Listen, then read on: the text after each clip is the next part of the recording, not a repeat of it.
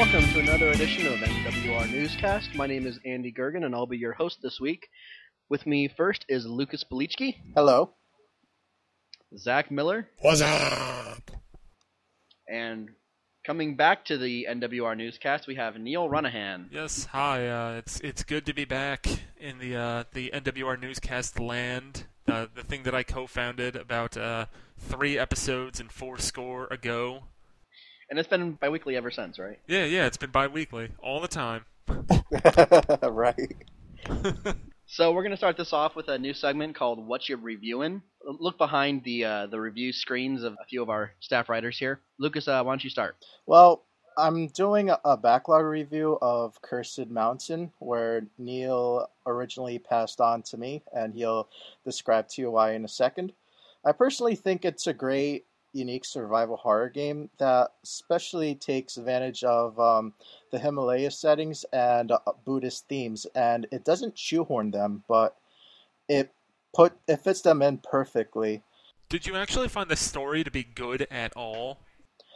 It was pr- it was pretty decent considering that it's primarily about one brother saving another brother and um, the spirits of the mountain being pissed that foreigners are are um, traveling through. Yeah, I, I was not a big fan of just the story of that game. I mean, I liked the concept. I liked how they worked in all the different like Buddhist stuff into it. But as far as the actual narrative, I mean, I guess I guess one of my big problems in the whole game was just the fact that the pacing in it is is completely awful. And I'm a, I'm a kind of person that doesn't really like longer movies in that sense because I hate it when pacing is bad.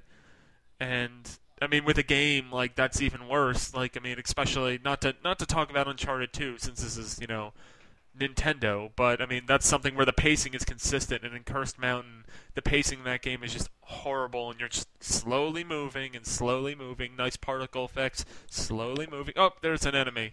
Yeah, but I really love the environments, and that's what really draws me into the game and keeps me hooked. But the pacing does kind of make it feel a little um jerky and such. But I found I found that I could deal with it well. At times, um, the special motion control combat during well regular combat when well you can trigger also in order to break uh, specific seals it can be pretty decent, but it kind of does get a little frustrating when it fails if you tend to do like fast, jerky motion controls instead of like slower, broader movements. But I think I found it it's very it's very unique and I sort of liked it rather than trying to copy and paste a formula of another survival horror game into Cursed Mountain. I, I do like the uh, like I mean you brought up the gestures and everything and I feel like they're really good when they work but Yeah. I know you mentioned before about how you kind of realize that you have to do very calculated movements in order to get it to work and I guess I mean maybe I stumbled upon that but I just had a lot of trouble because I would be like um Wii remote's going to the left why isn't it going to the left what the hell and Yeah. I mean th- there's too many of those moments that take away from when the gesture moments actually do work Well, it, it never really degraded into that for me. At first, yeah, I was a little frustrated since I tended to do somewhat of a faster and more jerkier movements rather than uh, slightly slower but more broader movements.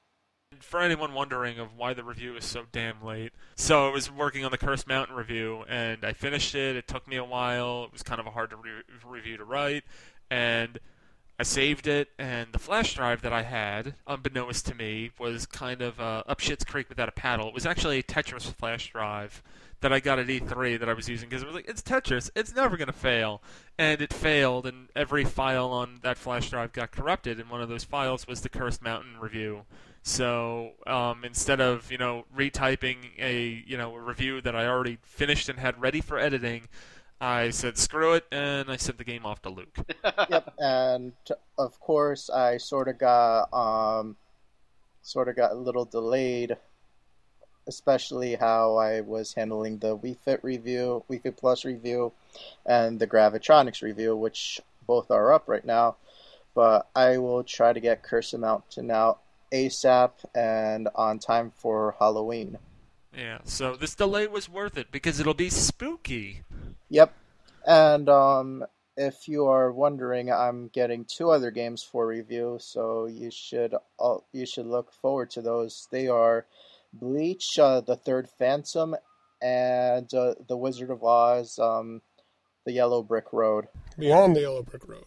Yes, There it's you not go. just the Yellow Brick Road. You're going past it, Oh, I see. far, far beyond your wildest imagination. This road goes to 11. And So, So, uh, Neal, how about- how about you?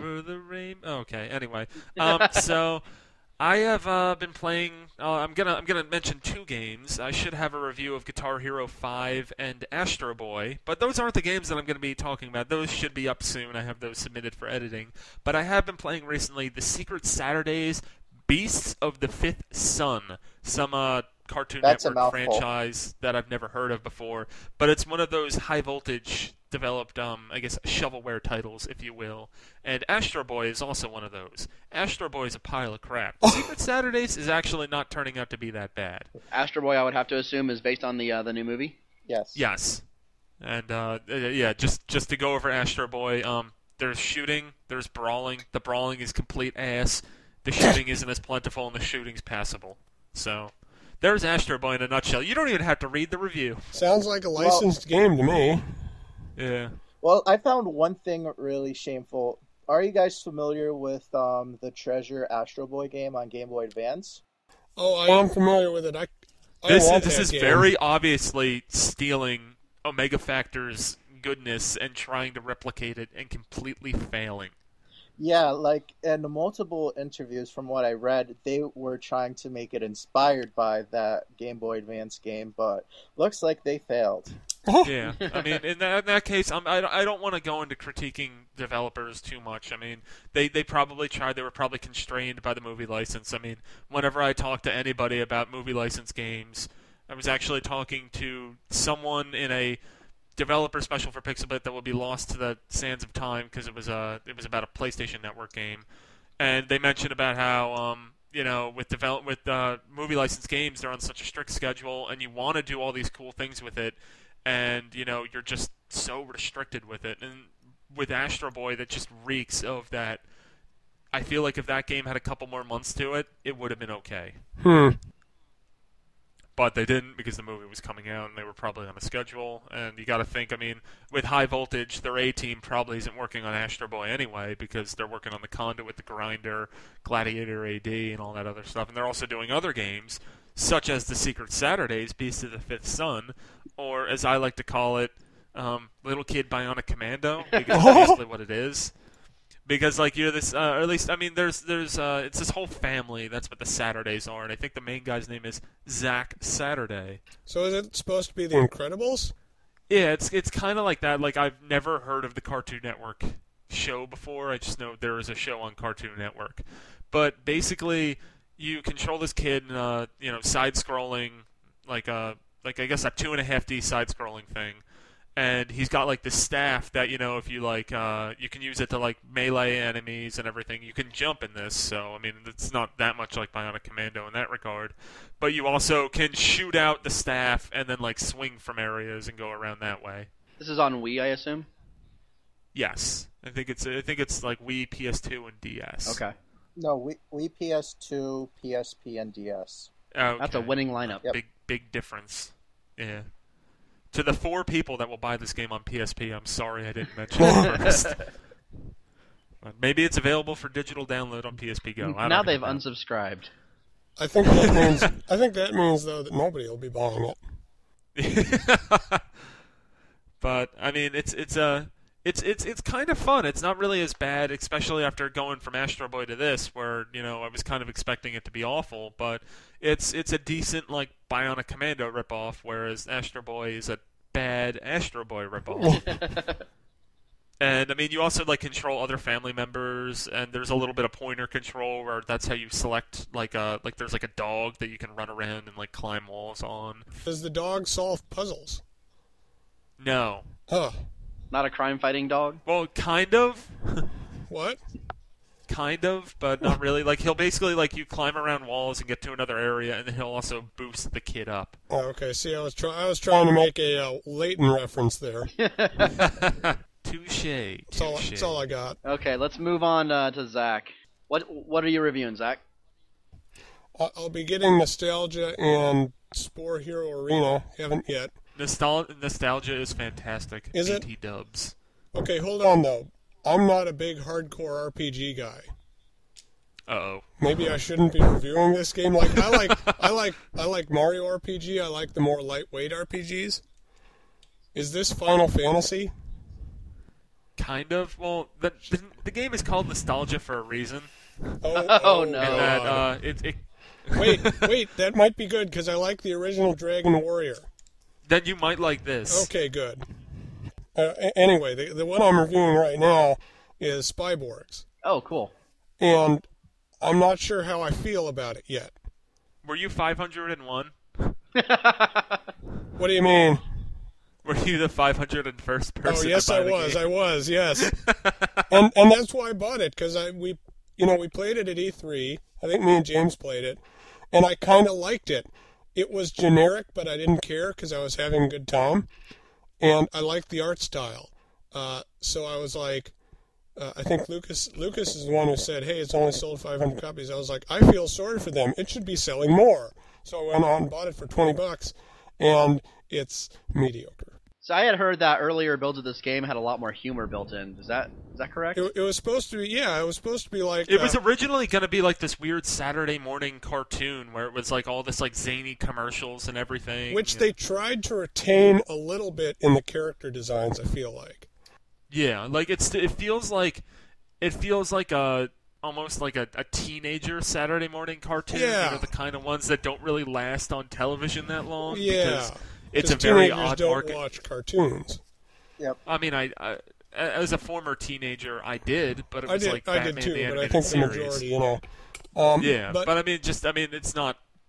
It, especially with this, where like it starts off with a story where it's like everyone's dying, we're all screwed. that is how it starts.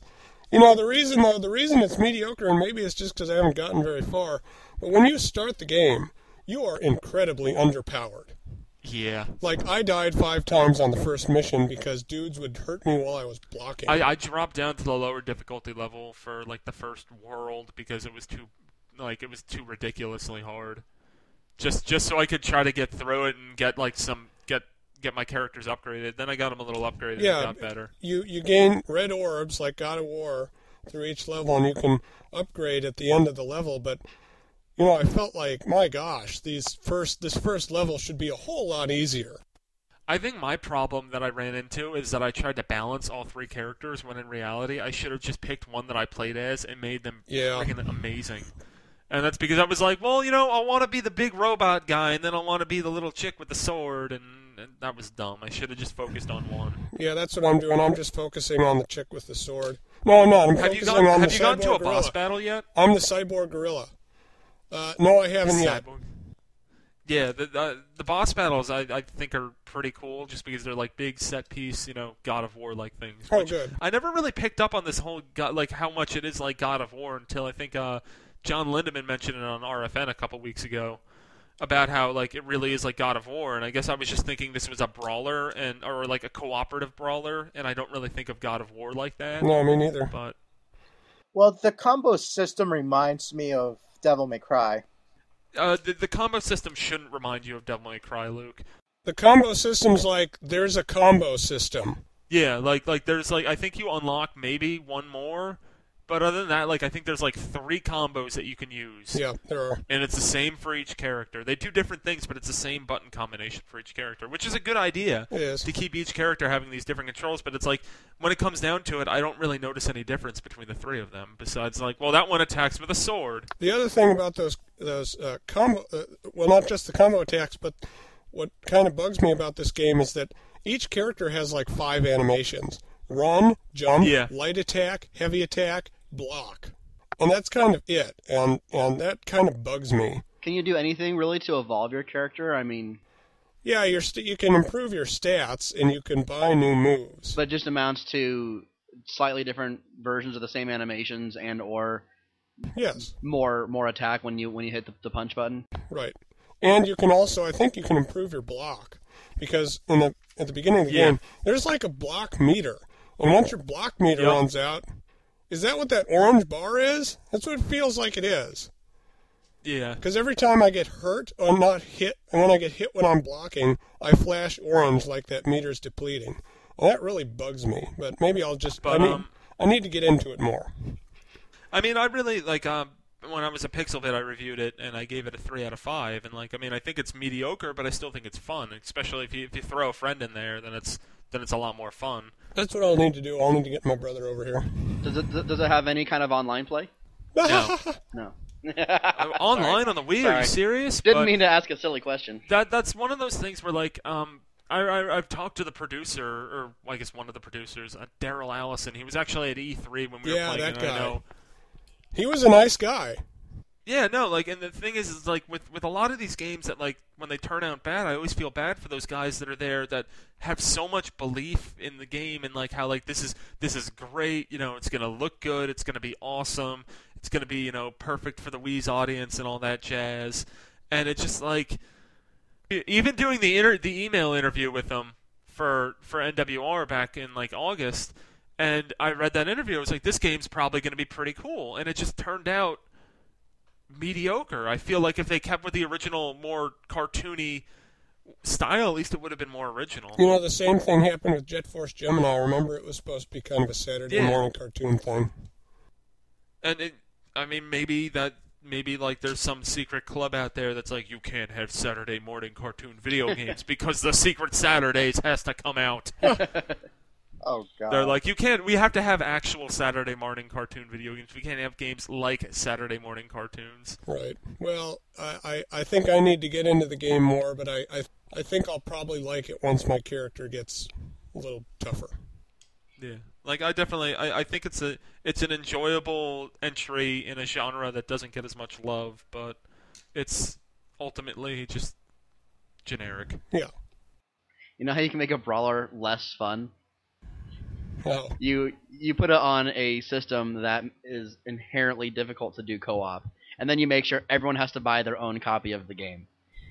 Yes, Oh. that is the perfect way to do it. So Andy, what have you been reviewing? I, I've been reviewing Marvel Ultimate Alliance 2 for the DS. Um, this is my first Marvel Ultimate Alliance title. I have played a little bit of the old X Men Legends game on PS2, and I played uh, Baldur's Gate Dark Alliance on PS2, which is sort of the grandfather of, I think this uh, this yeah, this is, this this is really all, all the. X Men Legends and Marvel Ultimate Alliance games are just Baldur's Gate. Right. with- you know, and, and I really liked Baldur's Gate. I, I played Baldur's Gate all the way through, probably two or three times. I really liked it.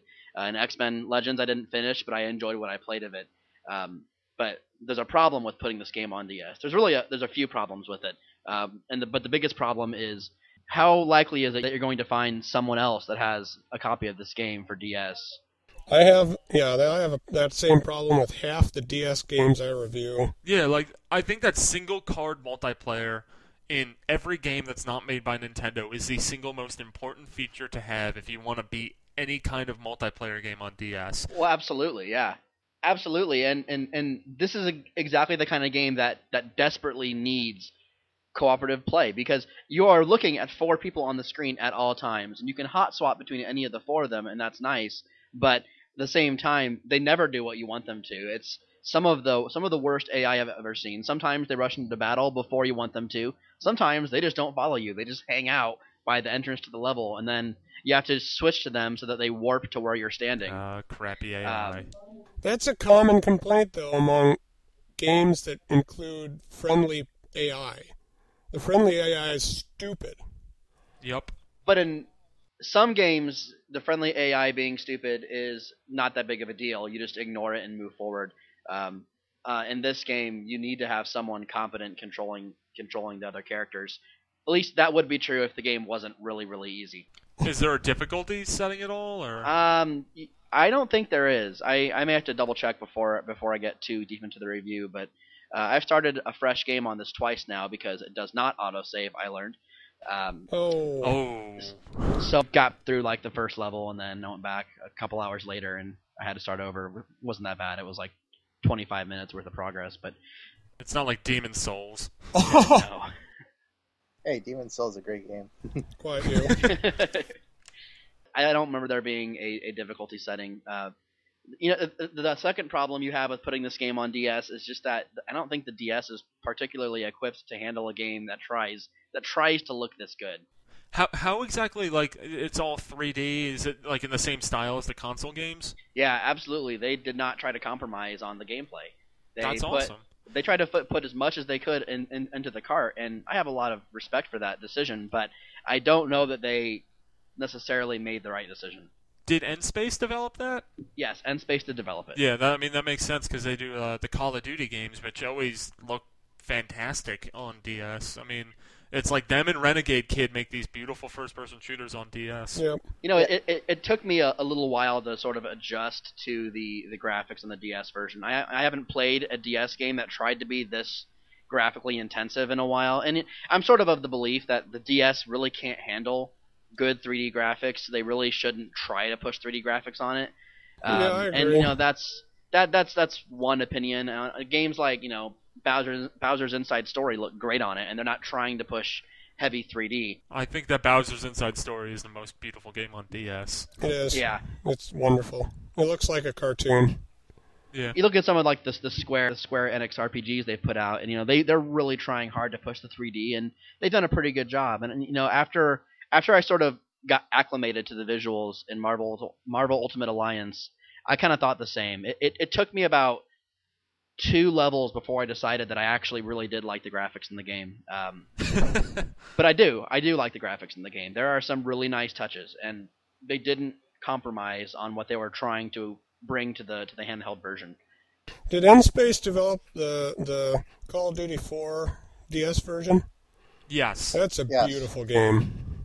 Yeah. It's got some frame rate problems though. Yeah, there are some frame rate Yeah. problems in Marvel Ultimate Alliance, and there are some control problems. The game really needs an analog stick if they're gonna if, if they're gonna make the characters move around the way they do. You know, then it's annoying to be confined to the the eight, the eight direction D-pad.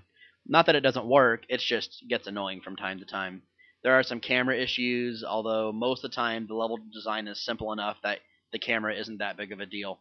There's there's one moment about I don't know four levels in where you see these two uh, superheroes fighting in the background, and it's it's really impressive when you see it for the first time. You think, wow, it's really cool that the DS pulled off that kind of like scale. You know, you have you really do kind of feel a sense of scale in the level you're in at that point.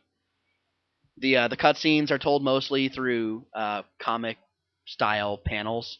Uh, not a whole lot of a- animation, just sort of very limited thought or word bubbles and, and arms moving just into the scene and then back out. But the uh, the story is based off of the Marvel Civil War, which I was completely unfamiliar with going into the game, which was kind of cool. I, I didn't know that I didn't really ex- didn't know to expect what was going to happen about halfway through the game, and it was a pretty gutsy choice that they made, which was basically to um, to limit your character selection. Split the heroes. Yeah, in they basically half. limit your character Hmm. selection halfway in, and they give you the choice of which group you want to select. Interesting. No, I really thought that was. A, I played the played the 360 version, and I really thought that was effective how they did that because it like that you can like go talk to both sides and hear the pros and cons and be like, well, uh, uh, well, I guess uh, more overtly, it's just like, well, you can get to be you know Luke Cage and Captain America, or you can be Iron Man and Mister Fantastic. What you gonna do, Yeah. punk? It just so happened that most of my favorite Marvel characters went one way, so I, I followed them. Um, Yeah. so here. yeah, for the most part, I, I would say I am enjoying it. I don't know that I would say it is a particularly great game. Uh, it's probably somewhere uh, between mediocre and good. Um, but if it's the kind of game you like, then I would certainly, I would certainly say it's it's it's worth taking taking a look. As long as you're not going to be too picky about things like frame rate and uh, and control. Is Dead Spa- um is um Deadpool still in the game? I have not seen Deadpool, and that Oh, he might be console exclusive. His his role in the 360 version was fantastic because he talks to the camera, breaks the fourth wall. Does he still have the awesome uh, dialogue like he did in the first one? Yeah. Awesome. Well, he wa- wasn't he only wasn't he in X Men Legends 2? Uh, I don't know if he was in Ultimate Alliance, was he? He was in Ultimate Alliance one. I played the Wii version for Marvel Okay. Ultimate Alliance one, and I Okay. constantly had him on my team. Just Yeah, he's so damn uh, funny. yeah, That's one thing where I can't really speak is because I never played the first game and I never played um, the console versions of this game. So any characters that are that are missing or left out, I'm I know I know DS has a considerable amount of exclusive ones, and it's also missing a considerable amount. yeah. But they're I think if just you're if you're if you're DLC. wondering, I'm pretty sure the wik- there's the Wikipedia page on this details who's in what. Yeah. I've been playing most of the game as Wolverine and Spider Man, so nice. go figure. Wolverine's always a powerhouse in these games because he's just But he's fast too, and, and he heals Yeah. super quick. So it's because he has the healing ability. He's you know big melee fighter. He's got claw attacks. That's He's the pretty cool. barbarian. Yeah. so. Moving on to the notable game releases, let's start with the downloads for the last couple of weeks. Starting off with WiiWare, we have Lost Winds: Winter of the Melodia, Shootanto: Evolutionary Mayhem, Ghosts Mansion Party, and Tales of Monkey Island Chapter Three. Have any of you guys played any of these games? I think what we know that the- the winning game in that group is obviously Ghost Mansion Party because I know everyone that I know wants to party with ghosts in a mansion. Yes. Well, it's perfect for Look, Halloween. if you're going to have a party, you have to invite ghosts. a Halloween party. What if the ghost is being a dick, though? How do you get rid of him? you invite all the ghosts over and then you have the party and you're like, shit, now there's all these ghosts here. Oh, But you- but as far as I know, Ghost Mansion Party is basically just it's it's a it's Mario Party with ghosts in a mansion. It's Right. probably great. Let's be honest. Yeah, no, I'm I don't know why I haven't downloaded it yet. did anyone get Lost Winds or even play the first one? Because I sure as hell did not. I played the first one, and Winter of the Melodias is on my wish list. I played the first one for like half of the game. I I didn't love so it. what, but- 15 minutes? I think I Oh. might have actually fallen asleep while playing it. I do that a lot though. That's that, that, that's that's pretty standard for me. I'm a sleepy guy. I hope you don't fall asleep during this. Well, that would be good. I'll edit out the snoring. Don't worry. And uh, Tales of Monkey Island. That's uh, you know, point and click adventure. Yeah. The third one of it. I don't I- think any of us have played it. I'm pretty unfamiliar with the Monkey Island series. I have I downloaded Secret of Monkey Island the remake off Steam on my PC, and I have put like 10 minutes into it, and I haven't really gotten far. They look that. nice. You know, from what I hear, it's a game about a island with monkeys on it. Yeah, And a pirate, like pirates and stuff. You know, yeah, it's, that's a pretty that's a pretty accurate summary. I think that's, that pretty much sums it up. pirates and monkeys. Yeah. so um, now someone actually did get Shootanto, Yes, right? I picked up Shootanto the, a couple days ago, um, mainly just because I wanted to have something to talk about.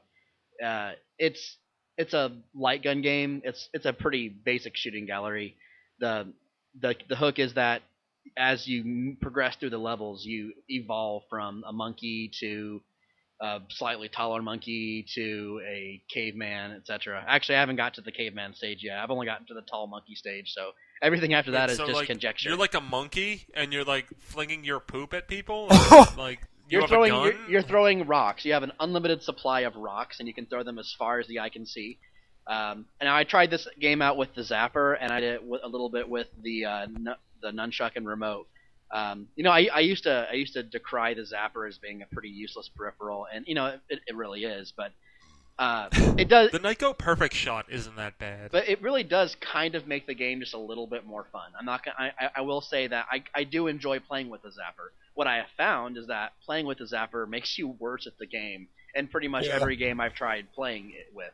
Link's Crossbow Training was very difficult when I used the zapper, Yeah. and then I took it away. I was like, "Wow, this isn't that hard at all." I had to actually consult the uh, consult the the the the game's instruction manual to figure out how to move my character when I was playing with the zapper. Because they have you they actually show your character on, on in the foreground. Like you actually have to dodge things. It's not like most light gun shooters where the, the where it's like in first person. You actually control a little monkey walking across the bottom bottom of the screen. Is it kind of like Space Harrier? I never played Space Harrier believe it or not.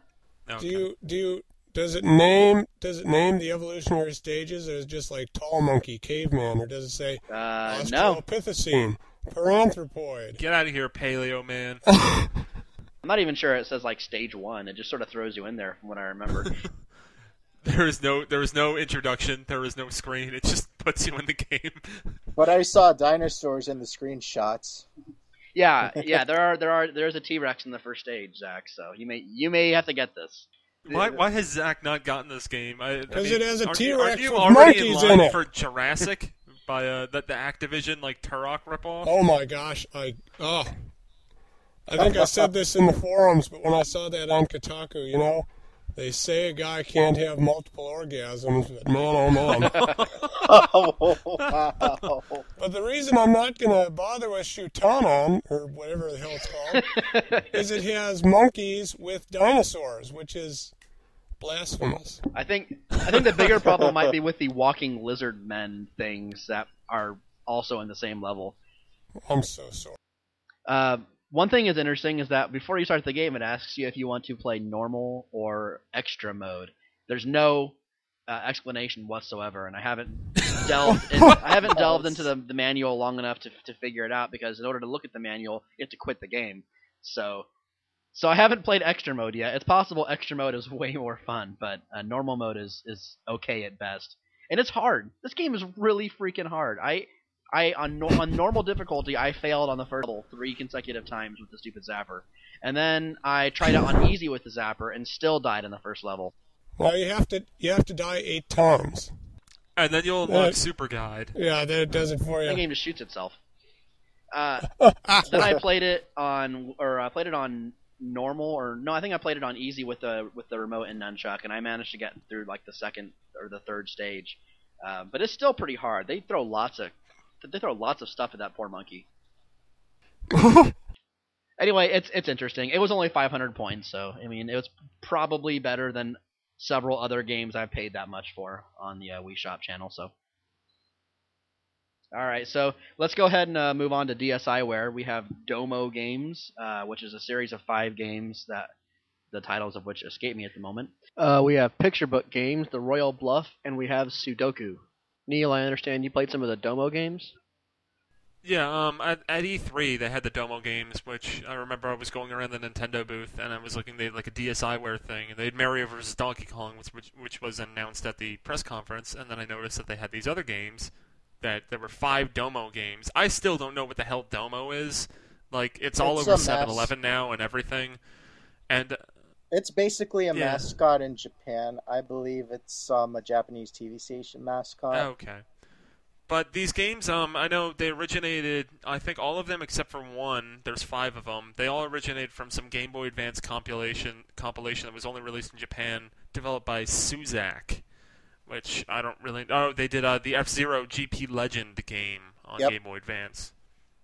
But um, the Domo games, there's like uh, like um, some sort of they're, they're like just very small bite-sized games. There's actually two that are pretty much the same. I believe it's uh Crash Course Domo and like Whitewater Rafting Domo or something, where they're basically just racing games with Domo. one's in, you're in water and the other one you're on a road.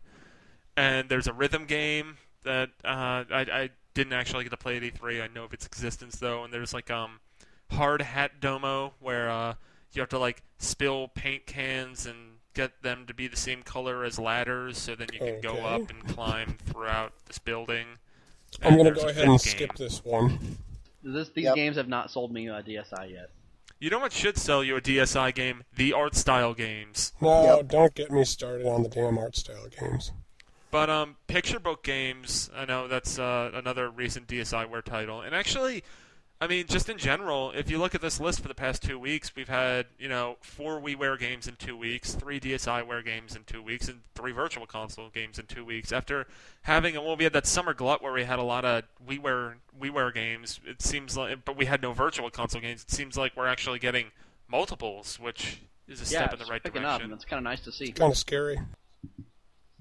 Yeah, but Picture Book Games is basically just the DSiWare version of a WiiWare game where I guess it's like uh, I I remember hearing the WiiWare game is Mario Party without the mini mini games, which doesn't No. sound appealing at all. Sounds more enjoyable.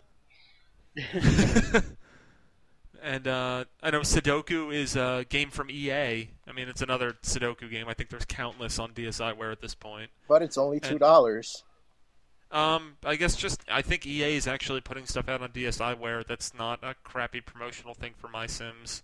That you pay So I mean for. that's good. I mean that there's another developer slash publisher that's on board with, you know, Nintendo's downloadable services, even if they're just putting out Sudoku and like maybe they'll put out a ver. I I really I hope that EA because I know they have I think the license for Tetris on phones or something.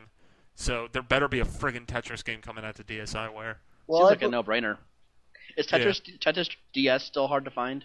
yes. Yes, it's still impossible. I remember um, at E3, I had the the fortune of uh, with Johnny with uh, Jonathan Metz interviewing Hank Rogers and Alexei Pajitnov, the basically the the person who discovered Tetris and the person who created it. And we did bring up like you know how about DSiWare DSiWare, and they were like, uh, we'll let you know. So I think it's an inevitability. I just don't know when. I heard that Majesco now has the Tetris license. Oh yeah, they do. I forgot about that. And um, recently EA made a Tetris game on PSP Minis. Yeah, Oh, really? but Majesco has the WiiWare and DSiWare rights now. I think. or just the Wii and DSi DSi. rights be- because I don't think a specific platform has been specified whether it's a retail release or Oh, a digital distro. Majesco seems to be uh, doing a lot for Nintendo in general, but I guess we'll save that as a topic for another time in the interest in interest in time. So virtual, Virtual console. console. We have Zombies Ate My Neighbors uh, for Super NES. We have Rygar for the Virtual Console Arcade, and also the arcade version of Golden Axe for the Virtual Console Arcade. Well, it looks like they're actually putting crap out on Virtual Console Arcade after releasing six games and basically doing nothing with it for three months. I'm kind of interested in Rygar because I played the NES version of Rygar quite a bit when I was a kid. I don't think the arcade game is all that different from the original Nintendo game, but I mean, it's I think it just looks prettier. One thing the, uh, the the original NES game had going on was no continues and a pretty high difficulty level. You really they all had, had to, that. You really had to to, to well use it use the game genie basically to beat that game. What, what, what I remember. I miss the game genie. Rest in peace, Galoob. Did anyone get uh, Zombies Ate My Neighbors? Because I mean, I I've been kind of meaning to because it's one of those Super Nintendo classics that I missed, but have always heard such good things about. I fully intend to. I have the Super Nintendo cartridge, and I fully intend to rebuy it on Virtual Console just to support a really awesome game.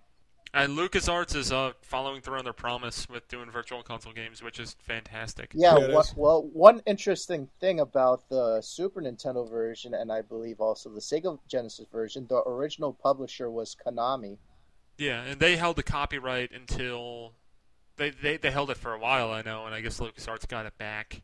Yeah, Hmm. but but if you really love uh, B um horror movies, you should definitely get this. Like, it has all the staples, like from Chainsaw Man to giant babies, UFO Martians invading a, football game, and you're pl- and you're basically saving, um, uh, saving hostages during a football game, which is awesome. Before the aliens take away all the cheerleaders. It Nice. seems to me that in every group of screenshots I've ever seen for this game, the giant baby is heavily featured. That giant baby is one of the most annoying boss battles I have ever encountered on a Super Nintendo game. But you should. But if you really love awesome retro games and want to support Virtual Console, definitely get Zombies Ate My Neighbor. It's one of my highest recommended Super Nintendo games. Not that I'm always in line with your tastes, but you know, I'll definitely check this one out. Yeah, um, but I do have to warn everybody that it's one of those retro games that is uh, very difficult, and you won't pass through all the fifty or so levels in one pass. You will die multiple times. Are there con- are there unlimited continues? There is a pass a password system. oh, fun. Okay. Oh, All right. I think I think I found my next candidate for uh, the the really hard game that me and my best friend plowed through because uh, that was Super Ghouls and Ghosts was our summer project. oh God. And we finished that up just that was like the la- it was like I'm moving back to school tomorrow. I guess we'll have to finish this one and we did. Well, Neal, um, the passwords I believe they're only four characters long, and you have to remember that Virtual Console does have save state. Does have a save Yeah. state. Hey, Lucas. Yes. I like uh, awesome retro games too, which is why I bought the Metroid Prime trilogy. I uh, oh, I also bought it too. Um, during a Toys R Us buy two get one free sale, I bought Metroid Prime trilogy, uh, uh, Muramasa, and of course you sold me on Dead Space Extraction, and I'm loving it. And I'm Dead Space loving it. Extraction is, is damn good. It is Yes. damn good. But anyway, moving on because this is Golden Axe, let's just say that one of those brawlers that Spyborgs was trying to like refer back to, and when you go back and you realize that those brawlers kind of suck, They do. Golden Axe is like the friggin' poster child of that. so moving on, let's, Uh, let's wrap that shit up. So uh, for for retail for retail releases this week, Nostalgia for DS. which I guess is awesome. Yeah, I, I am enjoying it a lot. Although if Zach, you're not into old school RPGs, you might not like it as much. Basically, um, you have like a party of four people. It's turn-based battles, like no like you know, good old fun Mario RPG action stuff. It's very you know, it's not really grind heavy. It's kind of like a natural grind as you go through the world. Yeah. But there's a lot of there's a lot of side stuff to do. There's um a pretty pretty kick-ass um like uh, airship battle stuff too because basically you have two completely different battle systems Oh. there's you know with the four it's like these four kids you know them you know on the ground with you know swords and guns and stuff and uh, then you have these airship battles where you have this big old airship and you know you'll have people come on either on like different sides of you and you'll have to attack. Oh, and there's different like powers for there's different like skills and everything that you build up for each one. I mean, that sounds fun. I, I'm not not looking forward to it, but when you say old school RPG, my mind harkens back to like Final Fantasy IV, where it's all menu based, and you know you got to buy spells and you know talk to this guy to go do this thing. You It's know not I mean? so much that it's it's it's there. There's a lot of side stuff to do, but it's very linear, and it's like a a good paced linear. Like you don't really seem to be going through these dungeons that last hours. Like you'll go through a dungeon. I mean, I haven't I haven't been it, so maybe some of the later dungeons are a lot longer, but. Um, there's like you know like you'll be in a dungeon for like 20 minutes and then you can also do these like side missions in the adventurers association and go back through these dungeons and they'll be like remixed a little bit which is pretty cool Okay. See, I'm not I'm not too worried about it. I think I probably will enjoy it. awesome All right. Okay, moving on from Nostalgia, we also have DJ Hero for Wii. I hated the Best Buy demo. I really liked the Best Buy demo. I hated the controller. My my one thing is that like I really I really like the gameplay of it and like you know how you do have something to do with your other hand while you're just you know scratching the disc or scratch you know scratching the record and everything. Well, my main problem with the game is that I hate uh, song ma- mashups in general, and and it made me hate some songs that I actually liked before, and it just ruined it for me now forever. I just think I just think the way it's like executed I think is pretty cool. Like it's not one hundred and twenty dollars cool by any stretch of means. What is? my my one my one complaint with the game is like I mean I was I was enjoying myself when I was playing it except for like my hand was cramping up which I think was probably because they had that ridiculous DJ stand or like the stand for the controller and I think I mean I'm a lefty I don't do lefty flip or anything in Guitar Hero but I think this is one game that I would have to do lefty flip on because it was just so uncomfortable. I actually got to a point where I literally spun the entire thing around and just did it backwards because that was comfortable. Well, Neal, did you know that you can actually take apart the controller and arrange it into like a lefty mode? Yeah, no, I knew that. It's just that I didn't feel like futzing around with the Best Buy demo. Oh, And I tried, and I tried to do it easily, and like I was like, "Eh, this will take a little while to figure out. I just want to play the game and leave." I'm, I'm kind of curious if they took the if they took the the hero the Guitar Hero difficulty ceiling and moved it over to DJ Hero because I know Guitar Hero is known, especially in, in contrast to its main competition in Rock Band. You know, Guitar Hero is known for being really heavy on the on the extremely hard difficulty.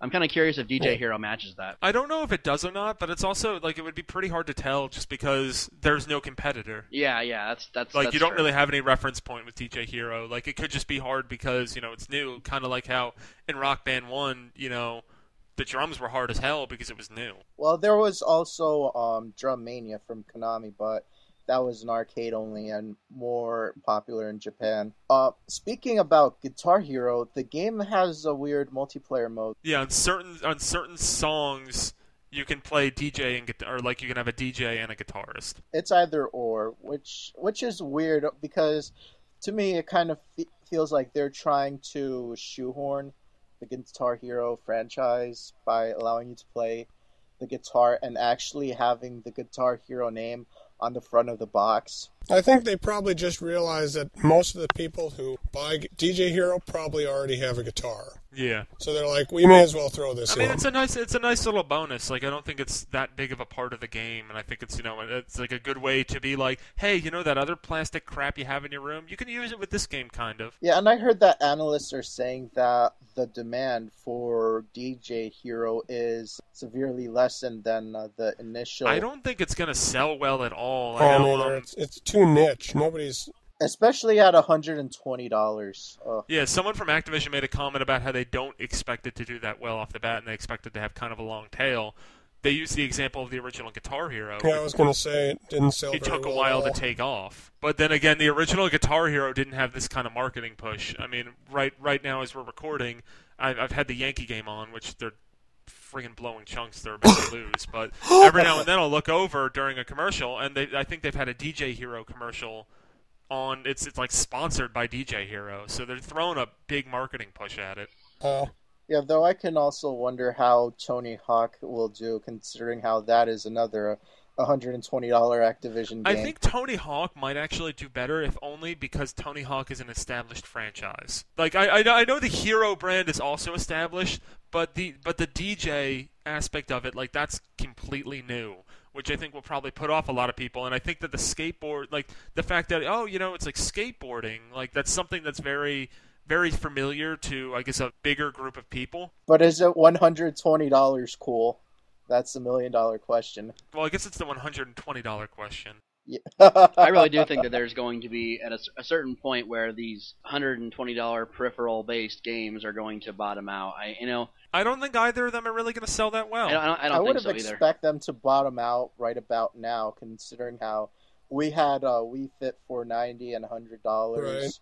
Rock Band for two hundred and or if the Beatles edition two hundred and fifty dollars, and now Band Hero is going to be two hundred dollars. Even in the case of Wii Fit, you know, I, I don't I don't know that I, I even include Nintendo in, in in this category, although, although they do fit well with Wii Fit. Nintendo makes almost as much plastic crap as anyone else. Yeah, but they There's a difference. Is that I don't think Nintendo really charges as much for it. Like That's yeah, true. they they really the balance, don't. the balance board. I mean, okay, what the Wii Fit Plus bundle is hundred dollars. Like they added ten more dollars onto it, right? Yeah. And even still, I think that the Wii Fit balance board has more of a function than the friggin' DJ thing or the Tony Hawk Ride board. And I think That's that they true. both of those games are missing the boat because if they could if they could squeeze it to be ninety dollars or hundred dollars, like I feel like that that's a like one hundred and twenty dollars is a huge barrier. the success of Wii Fit is more attributed to me to Nintendo's Blue Ocean strategy than to whether or not it came with a, a peripheral.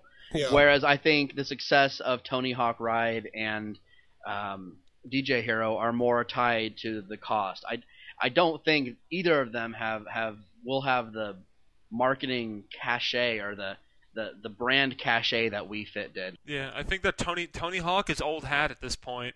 Like if this was Tony, if this if Tony Hawk Ride came out like Tony Hawk Two, Tony Hawk Three times, like shit would sell off the shelves. But also, you know, Wii Fit was on Oprah. I don't know anybody who's more than just casually curious about DJ Hero.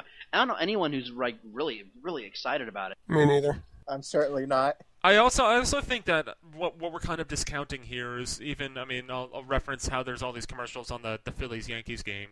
Um, my brother actually actually texted me like during one of the first couple innings. He was like, "Oh, DJ Hero, what's this about? Uh, have you have do you know anything about it?" And I mean, I think I think that's I mean it, maybe they planned it to be during the World Series so that way they could have you know ads during it. And I think that a lot of people that will see that they might be willing to you know they'll be like, "Oh, that looks cool. I like DJ shit." And they'll go out and buy it. I don't think like I think DJ Hero might go over us, but I think that it will find a market. I still don't But they think it's don't. gonna sell They don't very say well. what the price is on TV. These people go to the store and be like, 120 bucks. Fuck that. I agree. I could buy beer. or I could buy two or three games for that price. Yeah. Yeah, exactly. Okay, we should move on to the next game on our list. We're starting to run kind of long.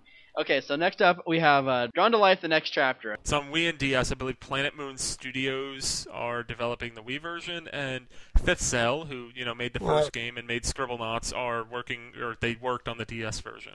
I wonder if this game will have control issues. It probably will. I, I mean, I really like Fifth Cell. Like, Scribble Scribblenauts is a cool idea, And I thought the first Drawn to Life was a cool idea, but the controls for both games suck. That's the thing. It's a cool idea. You know, I can think of a cool. I can think of a cool idea right now. Do it. Okay. Uh, the uh, di- it has to do with dinosaurs. There can be no penises or dinosaurs. Primal Rage Two. Primal Rage 2 for DS confirmed. Can't miss. I'll accept it. But anyway, so Drawn to Life, the next chapter. I mean, I don't really know how much different they're doing with it. I feel like it's just going to be more of the same, and I think uh, I, I I don't I haven't read an early review, but I saw an abstract for an early review, and I think that's what it said. Can can my character be a penis? Yeah, Oh God. All right. Well, that's something. there's one victory. Or two victories across both platforms. there you go. So next up on our agenda, we have uh, an, ex- an announcement of a new game, Excitebike World Rally. I'm so pumped. I'm so pumped. This game looks very similar to the original NES Excitebike. It's got a lot of the same features, like the, the track editor. Well, okay, it has one of the same features. it's also got uh, online online play, and I'm kind of curious. What do you guys What do you guys think about this uh, this, this this remake? what I said. I am so pumped. I, I I love the original Excite Bike and the idea. Do, do we know if there's like four player local multiplayer for this or not? I hope so. There better be. If there's not, then my, my I'm so pumped will go to be like, yeah, I'll buy it. Uh, I, I can't fathom they wouldn't put four, four player co op in that. Seems, Like I just or I just think the idea versus. because it, it it's it's it's Excite Excite Bots, Excite Truck, but it's Excite Bike. And that's awesome. I don't know who's. I'm really curious to know who's developing it. I don't know if it's like internally at Nintendo or maybe it's the guys who did Excite Bots and Excite Truck. who did who did Nitro Bike? Because Nitro Bike was a pile. It was um Left Field who also did um Excite Bike 64. Yeah, that's that's what makes me nervous that they'll be giving us the reins of this. I don't I don't know if they are because I know what I because uh, I guess Nintendo sent the game out to the the bigger the bigger uh, outlets and a lot of them put up impressions today and from what I noticed is that everyone is like this is awesome. This is better than Excite Bike 64. This is what Excite Bike 64 should have been. I'm wondering if they're going to have some sort of a some sort of track uh, exchange program with people on your friends list. I think that would be very cool. I, I hope so. Like there's there's there's a lot of ways that they could go about this game and, and make it spectacular and even even if they just have this online play in the track editor, like it's still gonna be a pretty kick ass game because the first Excite Bike game is is is very simple but it's a lot of fun in how it is and they had a track editor in an original Nintendo game. Yeah. Like it's still fun. This game is set for a November 9th release on WiiWare. Wow. Do we know a price? Uh, I don't believe we know a price yet. Although if I had to guess, I would say probably 1,000 or 1,500 Wii points. Yeah, yeah. I'm I'm hoping it'll clock in at ten bucks. Ten or twelve bucks. I think it's going to be 10. What do you guys think about the graphics? Because the graphics were sort of a very cool retro, modern retro. The, the the 3D that's made to look exactly like the 8-bit. I, I kind of like that. Yeah. I, I, I I do like it a lot. Like I really I love the concept of this game and I love what they're doing with it and I hope they do it with more franchises on WiiWare. Absolutely. Although it does go against what Nintendo has said like in the past about how, you know, like they're not going to bring their big franchises to WiiWare, but I guess maybe Excitebike isn't a big It's not a franchise. big franchise, no. Okay, so moving on, we have the next new, the next news story. We have a news story about the DSi. They're releasing a larger screen DSi in Japan. Of course, this uh, this DSi is going to be strictly aimed at older gamers or gamers who have trouble seeing. It's not going to improve the resolution of the screens. It's not going to have any extra features. It's the DSi large print edition. Yeah, it, it basically it's exactly that. It's I mean, I guess if it's not too much of like a, a cost on developing it, then it's totally worth it because I mean there are definitely a lot of older gamers out there, you know, grandparents that are playing DS, and this will be perfect for the, that that demographic. I mean, I, I would be kind of curious on how um, how hard it's going to be to find in stores if they do come out with something like this. Is this the kind of thing that's going to be widely available, or are they going to make a couple hundred and special order them from the website? Yeah, I wonder that too. I feel like it'll be aimed at specific stores. Yeah, that, that makes sense. I think they'll put it under the Touch Generations uh, brand. Yeah. Well, in a way, I think they're going to do it how they did the GBA SP because if you remember, they released a version of the GBA SP with uh, brighter backlighting. yeah, it just sort of quietly replaced the original. Yeah, I have a feeling that's going to happen to this one if it actually comes comes into fruition.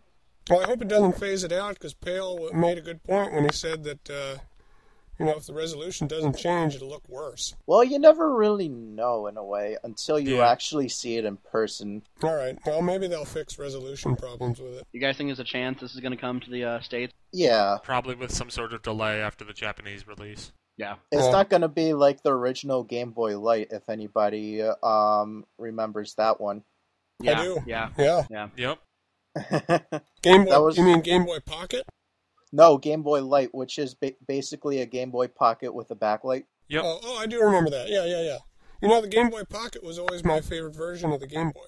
Yeah, I agree, except um the fact that it powers on AAA batteries, and I personally hate AAA batteries.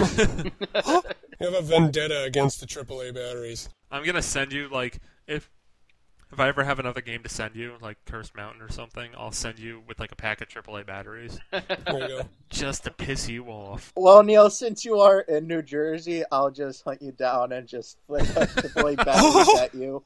Anyway, moving on to our last news story for the night. We have a story that was on MTV Multiplayer blog. It's about Shigeru Miyamoto, and he was talking about games that didn't quite get the public approval that he would have liked. And he specifically cited the Star Fox series as an example. He said that the sale, the series was not selling as well as he had hoped, and he had always tried to make the games super fun, but they had not been received as well in recent installments. Uh, what do you guys think about this? Yeah, I can tell you right now, it's because the series frickin' sucks right now. Well, considering when you start off with probably the greatest entry in the series first, and Yes. I'll probably get some shit for this. No, I I completely agree. love the Star Fox Super Nintendo game. I totally It's- agree. I agree. Yeah, I mean, I love the Star. I love Star Fox 64. Don't get me wrong, but Star Fox Super Nintendo, I think, is just a very focused and spectacular experience. And I think Star Fox Star Fox 64 has, you know, the story going on with it and all that, and that's a great experience as well. And those two games are are fantastic. I actually have a funny story about the original Star Fox. Basically, um, it was back in the day. Um, I rented it out from Blockbuster before they had those snazzy. Um, just after your rental period, just pay a dollar twenty-five. So they counted every day after your your due date, and they would tack on these crazy Oh, amounts. I of, remember that. yeah. So when while I was playing it, the, um, the blockbuster representative um called me to do a reminder, and I was like around six or seven. So, so the lady asked me, "So do you remember?" That you have to bring this back today. I was like, "Oh no, I'm still currently playing it right now," and I said, "Okay, I'll give it back to you when I'm done." And then I and I abruptly hung up the phone hard. Nice. That's why I love that game, that memory. I don't understand why it's not on the Virtual Console. Yeah, same here. Is it the Super FX chip? I would think they might have diffi- they might have difficulties emulating that. Seriously? Yeah. Wow. Well, I mean, there's no other Super FX games on the Virtual Console, are there? Yeah, I guess Yoshi's Island isn't on there either. yeah. Yeah. Well, that I think I. I think it'll come eventually if they can work out the uh, they can work out the difficulties on, on emulation. And it would be a good it would be a good milestone release for them. Yep. But anyway, uh, going on to what Miyamoto said, um, I mean, he's disappointed in sales, and I guess uh, you know because they took different directions and he tried to make it super fun, and I guess he kind of failed because I guess that he probably, I mean, not he probably. I won't I won't try to speak for Miyamoto in this case, but if you look at Star Fox and Star Fox 64, they both basically do the same thing, and they're just an on-rail shooter. Right. And I mean, they're they're great in that aspect. If you look at everything after that, Star Fox Adventures aside, because that doesn't really count. Um, if you look at like Star Fox Assault, like they decided to make it, you know, an on-rail shooter, but then they also throw in, you know, the on-foot missions, the Landmaster missions, and all that, which were actually some of that was in Star Fox 64, at least tucked away in it. And I mean, that that was that was pretty poorly received. Which I mean, personally, I liked Star Fox Assault a lot. I thought the multiplayer was kind of cool. I thought the game was fun in general. It's just, I mean, I recognize that it's kind of crappy, but I don't really care. Well, I mean, i if if they had just made Star Fox 64 again uh, early in the GameCube years or middle of the GameCube years, and then made it again later on, and then they've had three or four Star Fox games since Star Fox 64. And common belief is if they would just have made another Star Fox 64, things would have been fine. But if they had just kept making Star Fox 64, I think by now we'd be pretty sick of it. Well, we keep buying Zelda games. Yeah, but Zelda games have a lot more going on. Zelda and Star Fox are not really that well to compare. No, but I just mean it's basically you're, you're paying for the same game. When you buy a Mario game, when you buy a Zelda game, it's the core experience is the same. They should be doing that with Star Fox.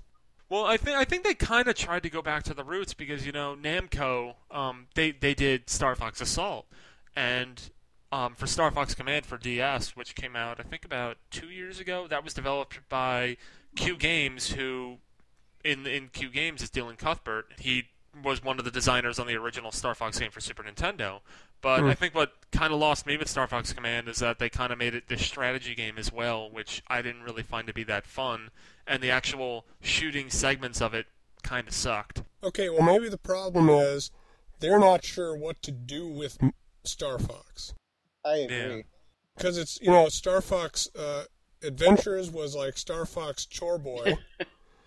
uh, Star Fox Assault was we're gonna throw everything in this game, and then Star Fox Command is kind of strategy based space shooter. So maybe they just don't know where to go with the franchise. Well, they haven't they haven't put a game out in almost five years. It'll be it'll be five years coming up next year. Well, no, no they haven't, because they put out Star Fox Command like two years yeah, ago. I guess.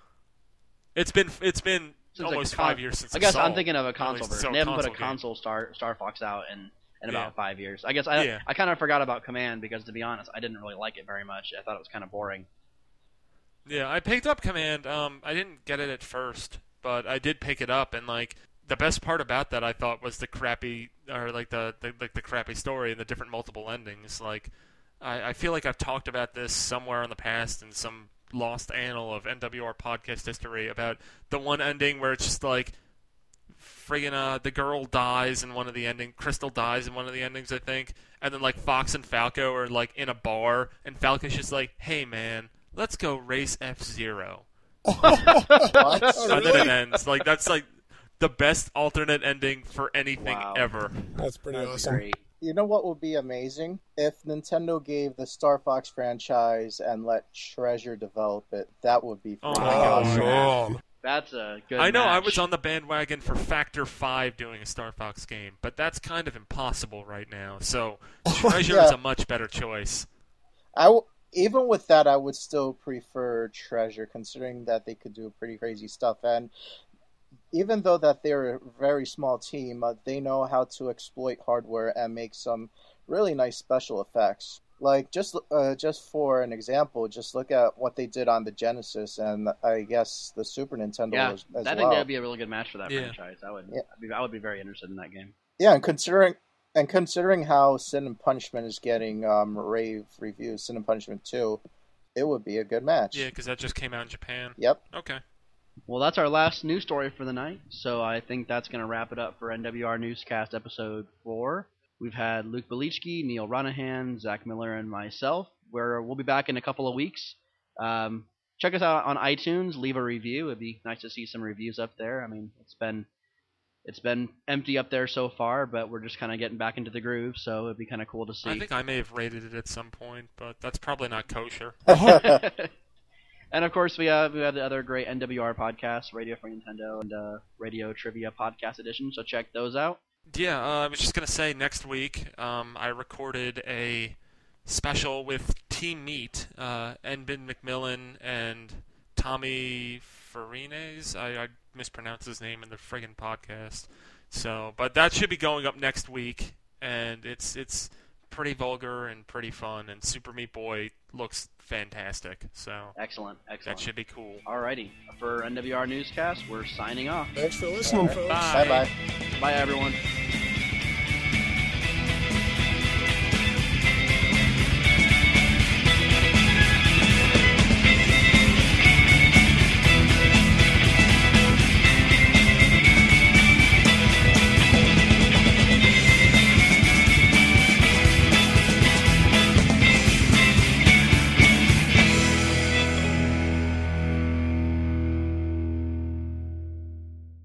Slap at the bass. Oh, Neal.